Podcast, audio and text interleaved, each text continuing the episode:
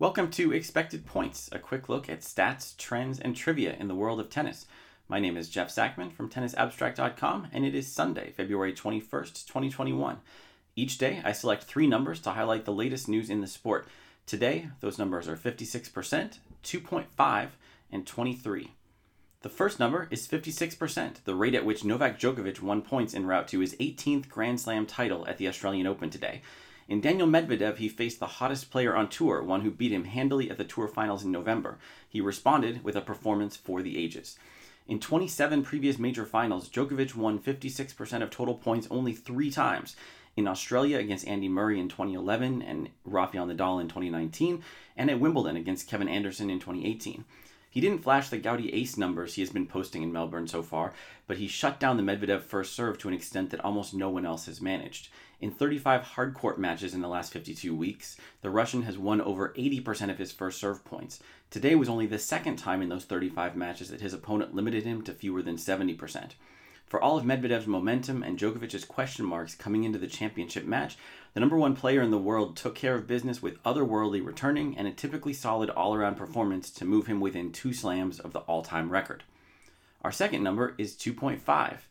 2.5 is a back of the envelope estimate of the number of majors Djokovic can be expected to win in the next five years. My algorithm is designed to be as simple as possible, taking into account only semifinal and later showings at slams in the last two years, as well as a player's age. Despite a bit of extra uncertainty owing to Wimbledon's cancellation last summer, the bare bones formula predicts that Djokovic has two or three majors left in him. Three more would increase his career total to 21, better than the current record held by Roger Federer and Rafael Nadal. The bad news for fans of the Serbian star is that Nadal is also still going strong.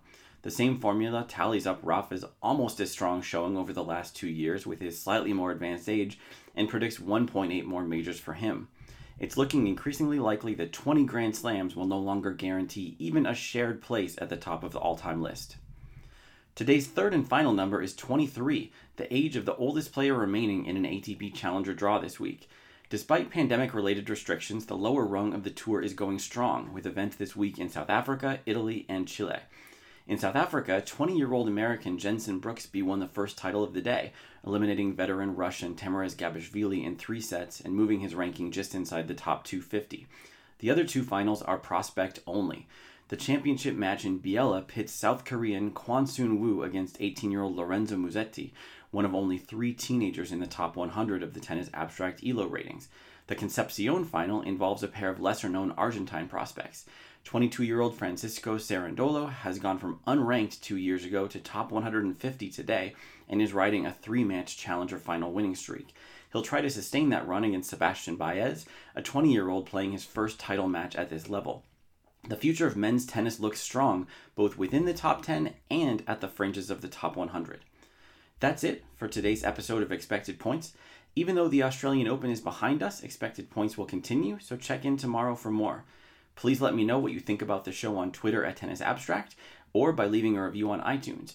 You can subscribe on iTunes, Spotify, and Stitcher, among others, and you can always find the latest episode at tennisabstract.com. Thanks for listening.